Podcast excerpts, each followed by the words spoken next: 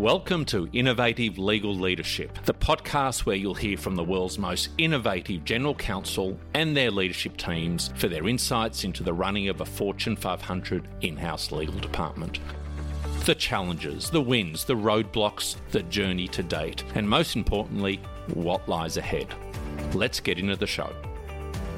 Hello, listeners. In today's discussion, I'm speaking with Leslie Davis. And what a rock star Leslie is after spending 20 plus years as a high flying litigator, inspired originally by the role she played, the small role she played in the O.J. Simpson trial. She's decided to take on the current role of the CEO of NAMWOLF, the National Association of Minority and Women Owned Law Firms, to really see if she can move the needle or move the dial in relation to diversity and inclusion for minority and women owned law firms in the US and raise the profile of those firms across the GC community. So it's a fantastic story. I'm sure you're going to enjoy it. So, as usual, sit back, chillax, and enjoy the show. Hello, Leslie. Welcome to the show. Thank you for having me. It's an absolute pleasure. Now, Leslie, you've been a commercial litigator for the last 20 years or so before joining NamWolf, and we're going to do a deep dive into NamWolf. But tell us a little bit about the Leslie Davis story and the journey that you've been on to date in your career. Ooh, that that Where story. Yeah, I know it's uh it's been a good story, but a, a feeling like it's been a long journey in some respects. Though since I'm only 21, I guess it hasn't been that Yeah, long.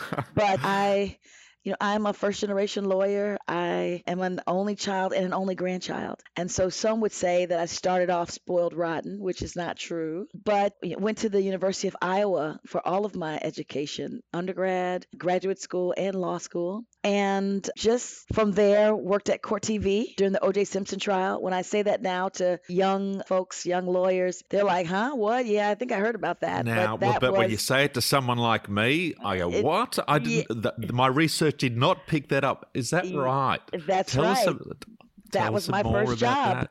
right out of law school.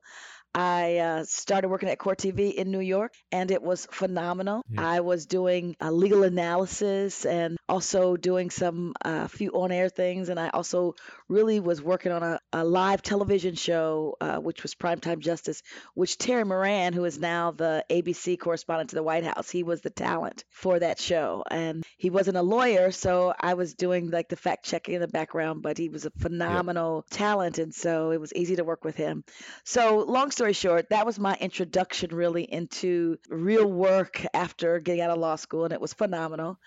But and how can you not get hooked? How could you not get hooked having worked on the O.J. Simpson trial and to become a was hooked. lifetime litigator? hmm That's Yep. exactly it. I got hooked actually in law school while I was a journalist working for the Daily Iowan newspaper. I often say that uh, the law found me, it, it chose me because when I was thinking that I was going to be a journalist after undergraduate school, I was at the courts, uh, at the trials. Doing uh, the stories about them, and it, and I would be so engrossed in what was going on that I would forget to write what I needed for my story.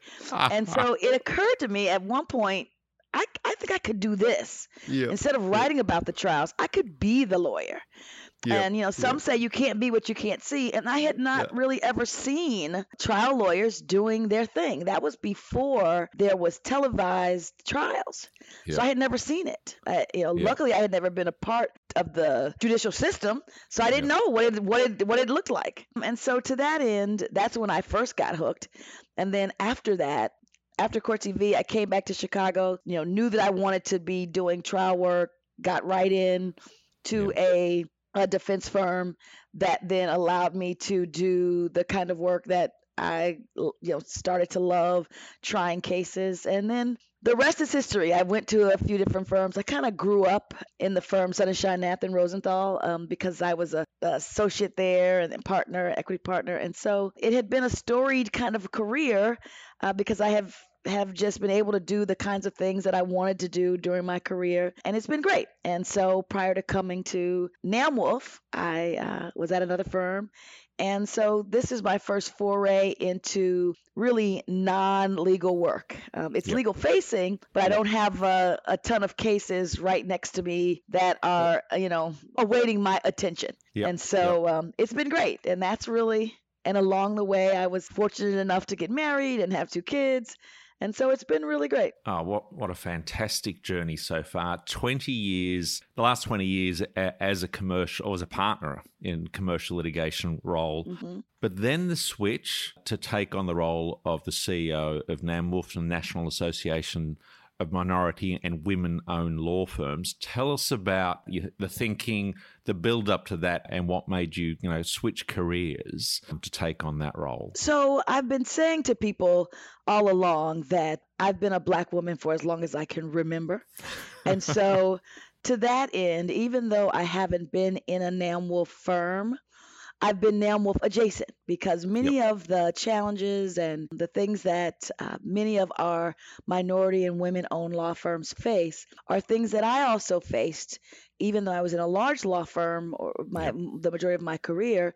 Being a minority woman uh, in those settings is not an easy task. And so many of the same challenges that NAM firms face are ones that I faced in terms yep. of, you know, wanting to be included and given the credit that you deserve and, you know, all those kinds of things and being able to take your rightful seat, you know, leading certain teams and, and all of those kinds of things. And so that's something that I was very familiar with. And I loved private practice. I still, I, I love being a lawyer and I loved trial work. I consider myself a trial hound. Yeah. My, you know, the best times of my life were when I was trying cases, and I love doing legal work. But I also recognize that there was a way to be uh, more impactful because business development was also a part of my daily life and what I had to do in order to be successful. And I often felt that I could be impactful in a different way. And so, having been a litigator and a lawyer for 25 years, I said to myself, you know, when it's all over and they say ashes to ashes and dust to dust, yeah. do you want the only thing that anybody's able to say is that she was a good lawyer? She mentored people. She did a great job at the firms that she worked in. I wanted folks yeah. to be able to say more.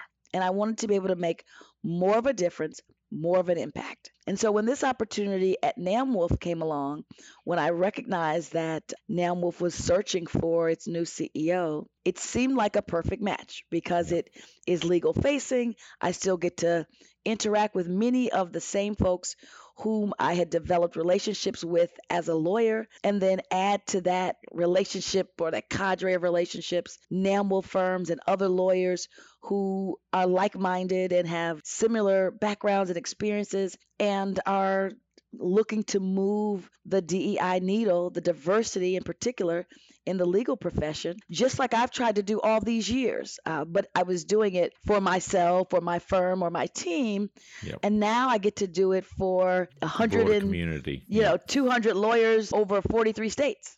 So that's phenomenal. And I suppose lots of GCs listening to the podcast, well, we hope. Tell us more about the goals of NAMWOLF, for uh, the, the, the goals that you're setting for yourself over the course of the next 12, 24 months and beyond, and how GCs of the legal community out there can, can help you achieve and NAMWOLF achieve its goals. Oh, that's a great question. And, and yep. I could say so much about that. Yep. So people have asked me what's my vision. I've tried to find something really, you know, clever and wonderful to say about it. And the truth of the matter is, when you really look at the mission of NAMWOLF, it's very narrow. It's really to increase the utilization of minority and women owned law firms, and by doing that, to increase uh, diversity in the profession. And so, to that end, that mission really is my vision. And so part of what I'm trying to do as the as the CEO of the organization is really to increase that utilization, yep. meaning that the way in which general counsel can be helpful is just to really be intentional and thoughtful about how their legal providers are staffing their cases and who they're utilizing. So many times in my career, I have either had GCs who were willing to get in there, understand the dynamics, know what was going on, require that the folks who were doing the hiring were being thoughtful and definitely including minorities and women in their hiring. Or I've had those who just found it too cumbersome to try to figure it all out and mm-hmm. to to require anybody to do anything differently. And so they said they were interested in seeing the diversity needle move in a positive direction, but they didn't do anything toward it. And I think at this point, kind of everybody knows that the client is the driver for lots of change. Correct. So whatever the client says and the GCs demand and the deputies and the folks who are doing the hiring, what they demand they will get. Yep. And so when I hear people say that they don't want to be involved in the business of the firms or they don't want to um, have to strong arm anybody into making different decisions and and I guess the most egregious thing I hear is we don't want to cut off re- long-standing relationships in order to build new ones it really um, Yeah. sticks in my craw and, it, and, it, and it's a, a source of frustration because no one's asking anybody to stop relationships that they already have or to in any way utilize diverse firms if they're not qualified or if they don't have the expertise all that anyone is really asking is that the diverse firms get a fair shake and Yep. that they also are given the opportunity to showcase their talents and get the work that they are experts in and that they are so deserving of. Because I think we do know that diverse teams yield better results. And so the GCs can really help all of the efforts, and in particular, help NamWolf by insisting that the folks who do their legal work really think about utilizing more minority and women owned law firms. And obviously, I want them to be utilizing NamWolf firms. And if they're being thoughtful and intentional about that, we will see the kind of increase in the diversity legal spend that I think we you know we need and the corporations need.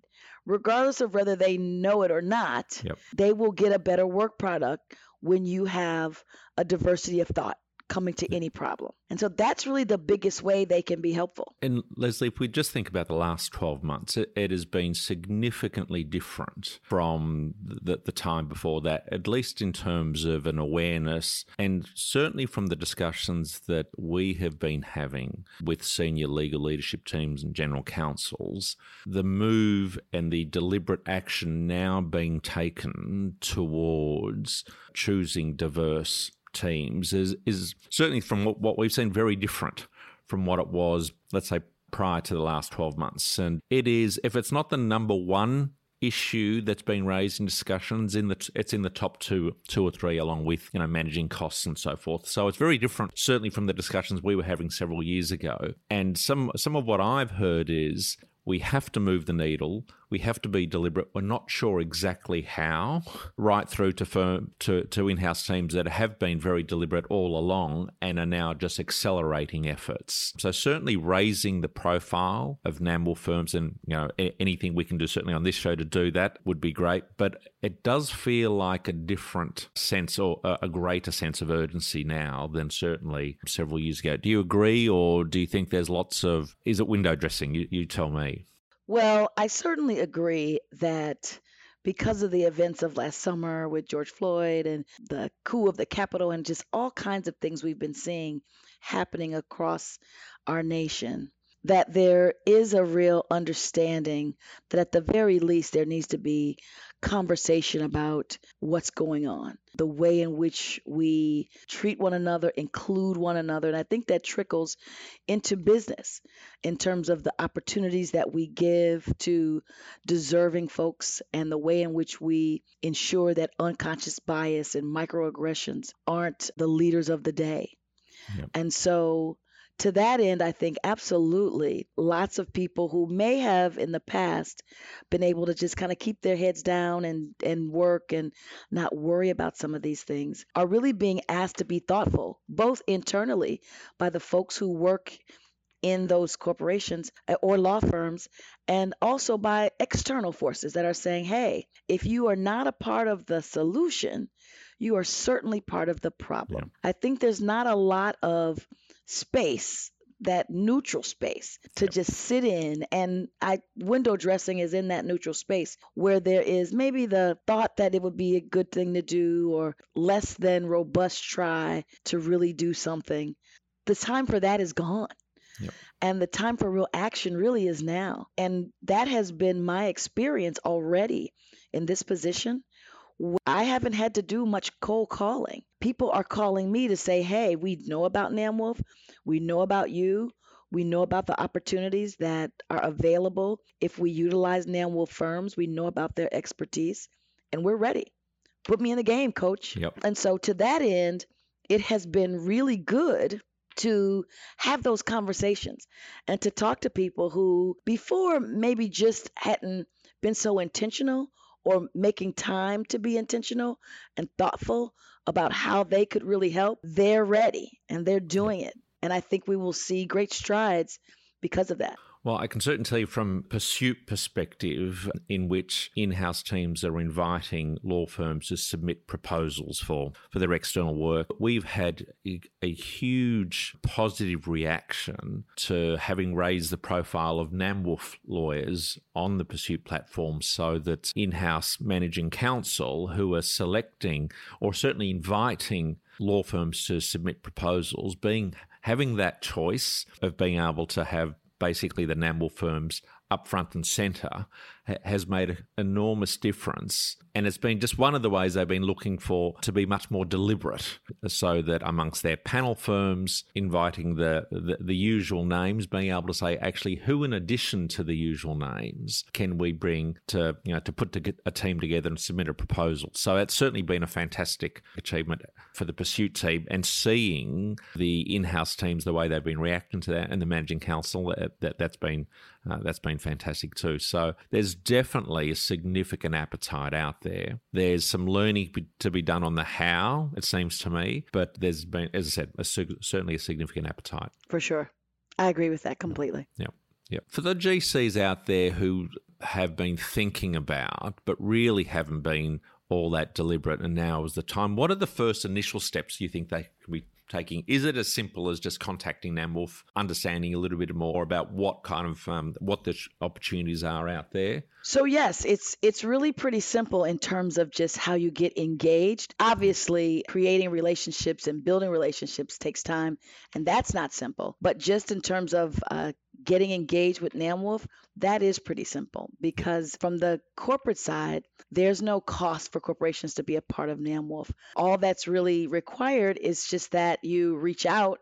You can reach out via the website, you can reach out to me, you can reach out to anybody on our team and just say either you know we're looking to meet NamWolf firms that have certain criteria or expertise and we then uh, go to our firms, get the information.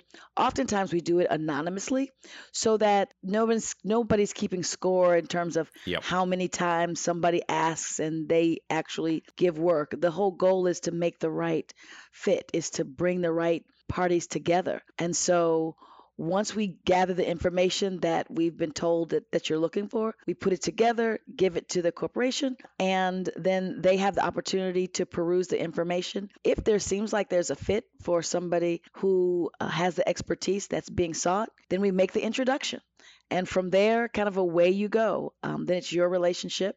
And we kind of step back. And so in that way, we make it really easy. Uh, you can there's a form on the website you can fill out giving us that information. You can call us to ask about what you need and we'll take that information. You can email us. And so really once you identify what your need is, then we make sure that we connect you with the firms that do that particular work, that have that expertise in whatever geographic location you're looking for, if that matters. Yep. And then we, we connect you. And so it's really that simple. Then from there, you know, the work continues. You interview the the firms sometimes firms already know of the you know, already are already working with somebody in your industry or, or, not but from there there's a lot of synergy there that can be created from just putting the folks together and so we have lots of corporate partners who started that way, and now they utilize many, many NamWolf firms. And so what started with just one has expanded and grown. And so that's ex- that's exactly what we hope to have happen, and that's what has happened for many of our corporate partners. And you know, it doesn't always work. I think there's been a few hiccups here and there where maybe the match seemed correct and it wasn't quite the right fit. But that's going to happen with any relationship Correct. and with any legal services provider. I've been in large law firms my whole career, and I can think of many occasions where we thought it was the right fit with a client and not so much. So it happens in the profession, period. And Leslie, projecting out a few years, let's say we're two or three years out, and you're looking back and you said to yourself, I really nailed that. That was a great period. Move the needle. What is that actually for you? What does that look like? And I know you be you, you will have thought about this because as a litigator, you're always planning, you're, strategizing. You you know you're looking at you're visualizing what the end game is. What is it for you in a few years' time if you're high fiving? Why? So, my high fiving will look like there has been increased utilization of NAMWOLF yep, firms. Simple as that. We've brought yep. more firms into the fold, and we now have NAMWOLF firms in every state, all 50 states, and that the utilization rates for NAMWOLF firms is high, highest it's ever been, and that we've been able to capture some of that data and be able to talk to anybody and everybody about what that looks like. And mostly um, that we have seen that the time and effort that we've all been putting in has mattered, and that we've seen not just NAMWOLF firms thrive and prosper, which is obviously the goal, but that we've seen diversity in our profession go up, that we've seen the needle move for minority and women owned law firms as well as minority and women lawyers across the board. And so that would be the double high five that NAMWOLF yeah. is thriving and doing great and that the profession has increased in its diversity as well. Now, Leslie, you're a successful, highly successful female minority lawyer, great career. Tell me when you when you look back, what are some of the crossroads, the turning points, the real influencing factors for you that that made the kind of impact to bring you to where you're here today and you know the kind of the kind of person that you are. So I've, I've thought about that many times and i've talked about this quite a lot as well. There's been a few times where i think that i was at a crossroads and i could have went one way or the other. So i've been fortunate to have a lot of family support my whole life. I think i started out by saying i was a, an only child and an only grandchild. So there's been no shortage of love and support from the family perspective. But from the career perspective i am a first generation lawyer. And so there weren't a lot of people who I knew closely who could help guide my career. And so I relied upon folks who I was working with and who I got to know who really made a difference for me. And so I grew up, I would say, in the legal profession while at what was then Sonnenschein Nath and Rosenthal. I spent the majority of my career there. And when I think back to my time there, there has been several folks at the firm, some of which did who didn't look like me, who were white males, who took an interest in me and who really um, helped me along the way. And those were the folks who were in the rooms that I was that I was not in, and w- there were not rooms where other people who looked like me were in, who were able to guide me and give me help and give me advice that was crucial in my being able to navigate some of the challenges that I found myself in. In particular, when I was uh, up for partner I uh, was pregnant with my son. He's he's now 17, and that was a real, I think, pivotal time. That was a real crossroad for me because at that point, your life is changing. I was already married, and that was a change, but bringing another human being into the world was a big change and I had to make some decisions about whether I would be moving, you know, forward with my career or maybe I would step back and make a different move that would allow me a little bit more time at home and things like that. And so I had partners, and in particular, the head of the litigation group at that time, his name was Rob Johnson. You know, I spent a lot of time talking to him about what my career would look like, you know, after uh, having my son and um, how I would uh, be perceived and making partner and all of those things. And he was really instrumental in giving me the encouragement that I needed to kind of move straight ahead with the path that I was already on and providing me opportunities to work with people who understood what it was like to be a newlywed and a new mother and an African American woman trying to become partner. And so I think back to those times and I didn't realize at the time that the ways in which I was being helped and guided and and really mentored were going to make all the difference. But it really did because I think at that point in my career, if I had had folks who were really rooting against me, not trying to be helpful, not being thoughtful, not being attentive, totally oblivious to what I was going through, I may not have been able to stay the course. And yep. so I thought many times that I should probably you know, tell them that. But I think they know that. And at the time when they were doing that, they knew that. And I didn't. I remember particularly sitting in his office and saying, Hey, I hope I'm not going to be passed up for partner because I am, you know, pregnant. I'm going to be having my son. Because as soon as I have this baby, I'm going to be back just like I was before, like it yep. never happened, full steam ahead. And I remember like it was yesterday. He sat back in his chair. He has three kids saying, Mm hmm and I know you believe that to be true. And that's really all he said. And I have laughed yep. many, many, many times since then about how well, naive I was, about how that was really going to change things in my life. Well, a, a shout out then to Rob Johnson at that point of your career. I mean that that is a, that is a fantastic story, and I, I'm not sure that we all recognise how important it is those nudges, those influences, those discussions, and those steering in the right direction. Certainly, as you know, as as you get a little bit older, I think you actually forget sometimes how important it is to, to those that are uh, earlier in their career to, to, to be that kind of influence and the kind of impact it can have. Look, look at to you. You could have stepped back. It would have been a very different, presumably a very different Leslie Davis and mm-hmm. your, your future, or you could have been nudged forward a little bit, and that's what it sounds like happened. Just a little nudge in the right direction. So for sure, that that's a great crossroad story. Um, a, a, any others that come to mind that you'd like to share, Leslie? Well, the only thing I would share really in terms of that is that there were times in my career where I had to take risks. I had to, and I had to really encourage myself because there were folks who weren't as helpful and thoughtful, who unfairly judged me or purposely left me out of opportunities, who in fact even took opportunities away from me or purposely didn't include me and tried to make me feel less than or not smart or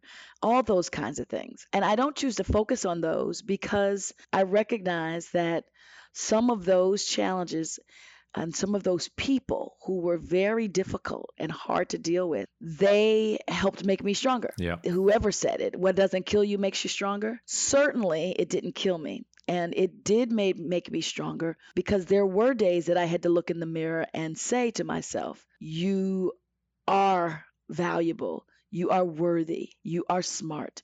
You can do this. You believe in you. There are others who do too. They are not right. They are wrong.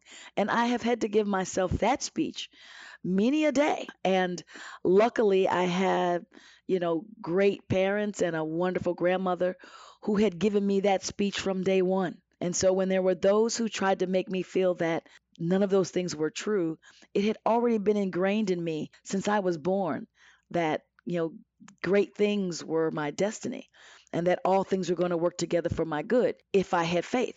And so it was that faith that bolstered me. And it was those words that let me know that I was the head and not the tail, yeah. and that I could stand on those in those rough times. And so, you know, those crossroad moments came on a miscellaneous Tuesday or a awkward Saturday, things that I don't have a specific memory of, but I just know when they were happening, I had the strength I needed because there were those who were in my life who were gave me that perspective that was totally important throughout those other crossroad moments or those highs and lows throughout my career. And Leslie, that that self belief, that that ability to be able to have those kind of discussions with yourself. You know, you talked about the family support. You talked about how you grew up being told exactly those things that you repeat yourself. I do, you know, I think to myself, if you hadn't or we hadn't been as fortunate when we were younger to have that self belief to have that that kind of courage and conviction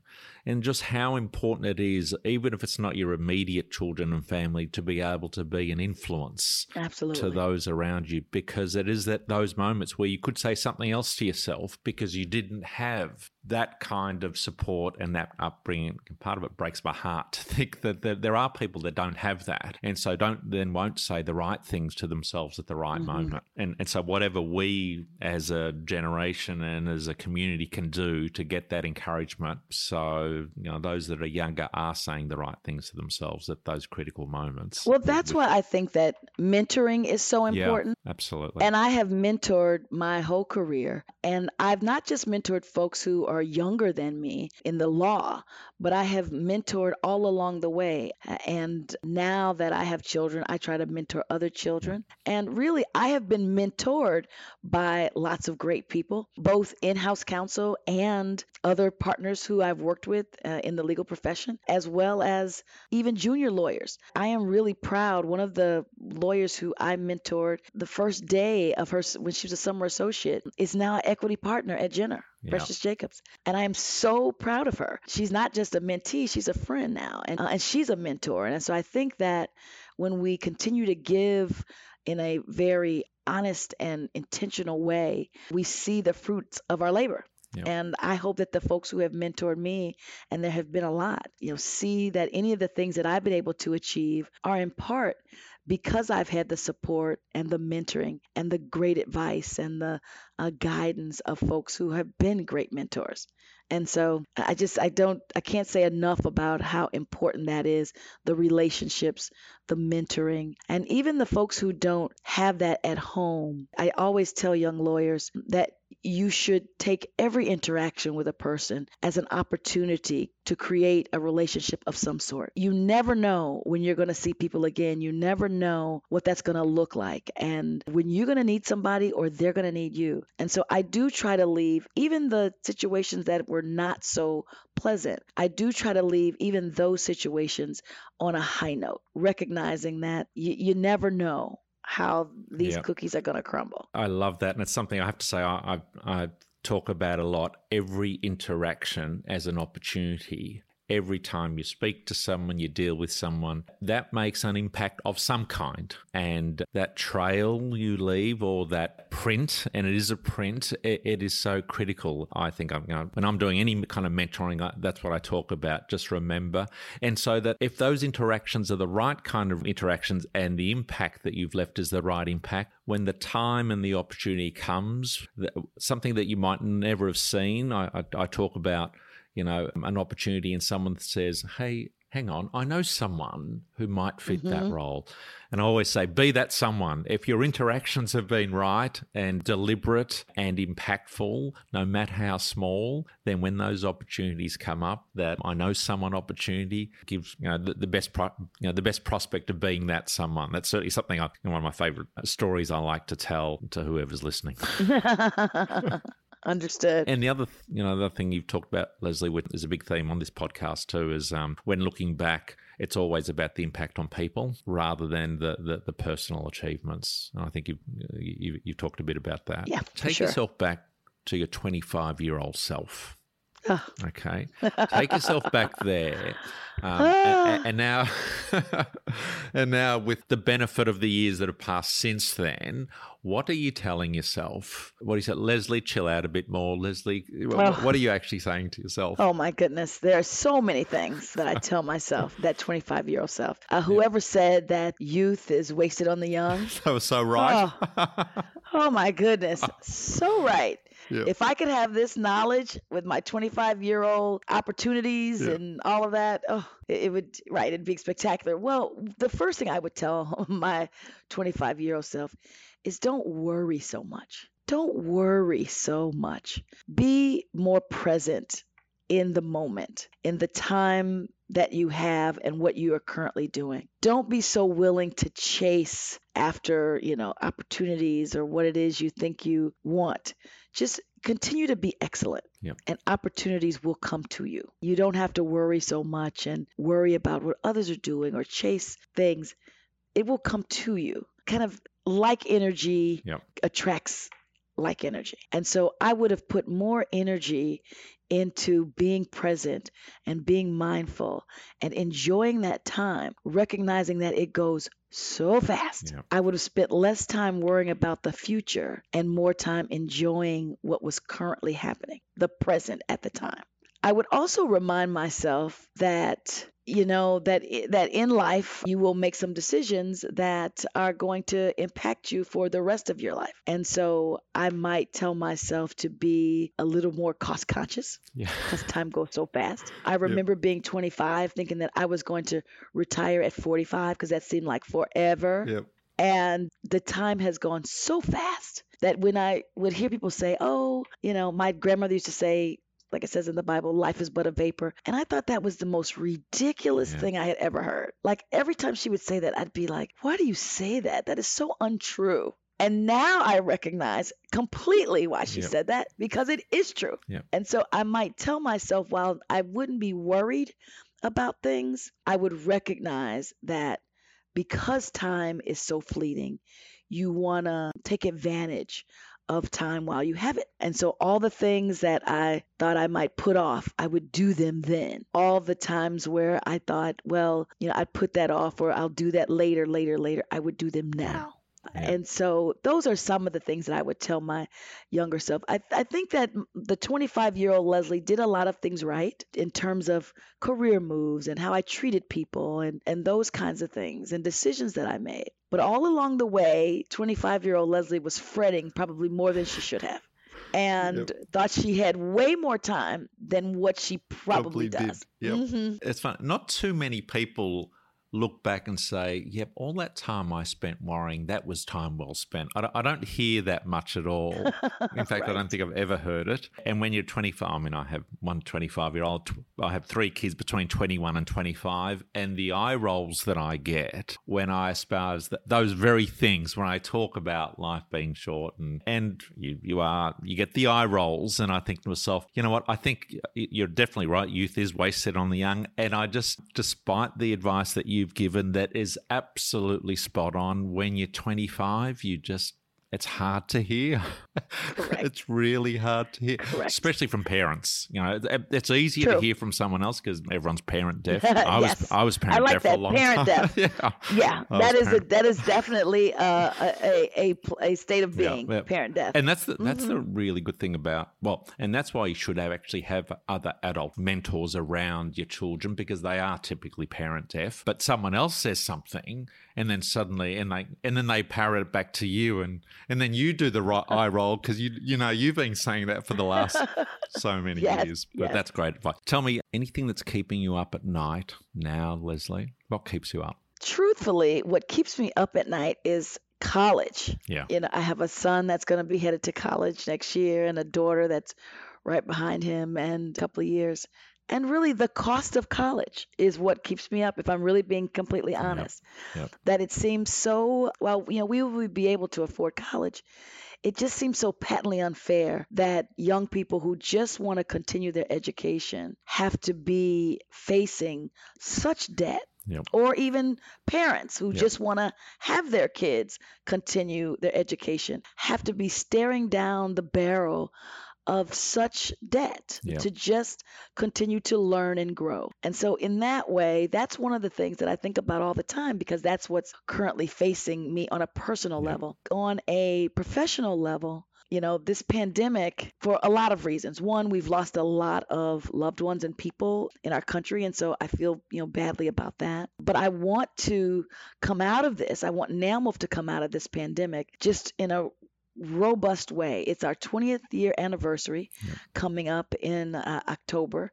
We're planning to celebrate in person in Baltimore. And as we sit here on May 4th, that's what we're still planning to do. And I am just hoping, I am keeping my Yep. fingers crossed and praying every day that that is going to still be able to happen because it would be so great to celebrate with all of our NAMWOLF firms and our corporation business partners and people who support us. Um, and it would be great for people to have be able to come out of this pandemic in a wonderful way and for us to celebrate. And so I won't say it keeps me up at night per se, but I think about it all the time. I'm thinking about it daily and hoping that uh, we will con- be able to continue to thrive, even despite the pandemic, and hopefully be able to get together in October. So that's something that's on my mind. So between college on yeah. this side, and you know the annual meeting and the pandemic on this side that doesn't leave a lot of yeah. room for anything else to keep me up because yeah. there's a lot going on in, in here. So leslie i do wonder what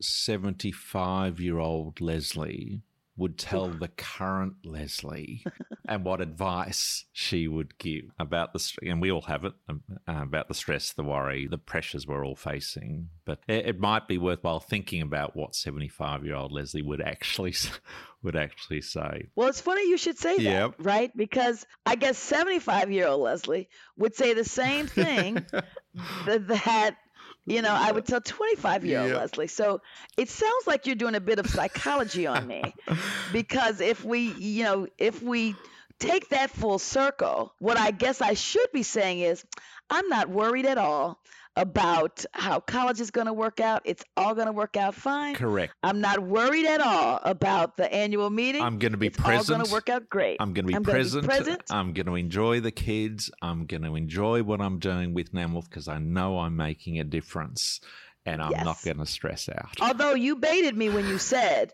what's keeping me yeah, up at That's night. right, I did. But I guess you know, but that you know, I, I accept that, that's and right. I you hear me, don't you, in Leslie? The full spirit in yeah. which you yeah. said it. Thank you for that. Leslie Davis, CEO of NAMWOLF, thank you very much for joining me. And it's, it's been an absolute blast speaking to you, and the very best of luck for the future. I know you're going to make a massive impact. Well, thank you. I appreciate you having me on. It has been wonderful. When I when we depart from this, I'm going to relax and not worry about one thing. Uh, and it's really been good yep. to be able to be thoughtful about kind of my journey and the things that have impacted me, the people, the circumstances, and really bring it full circle to talk about NAMWOLF and the wonderful work that NAMWOLF does and how much of an impact NAMWOLF has on the profession. And looking forward to being able to bring NAMWOLF firms and GCs and other folks together in a meaningful way so that we can increase that diversity in our legal profession. Thank you so much, Leslie. I'm so I'm so pleased we've been able to share that story here. Okay, bye bye. Right. Take care. Thank you, listeners, for tuning into the show. For more, please subscribe to the show in your favourite podcast player. If you or someone you know would make a great guest on the show, please connect with me, Jim, the host of the show, via email, jim at persuit, P-E-R-S-U-I-T dot com. We'd love to hear from you.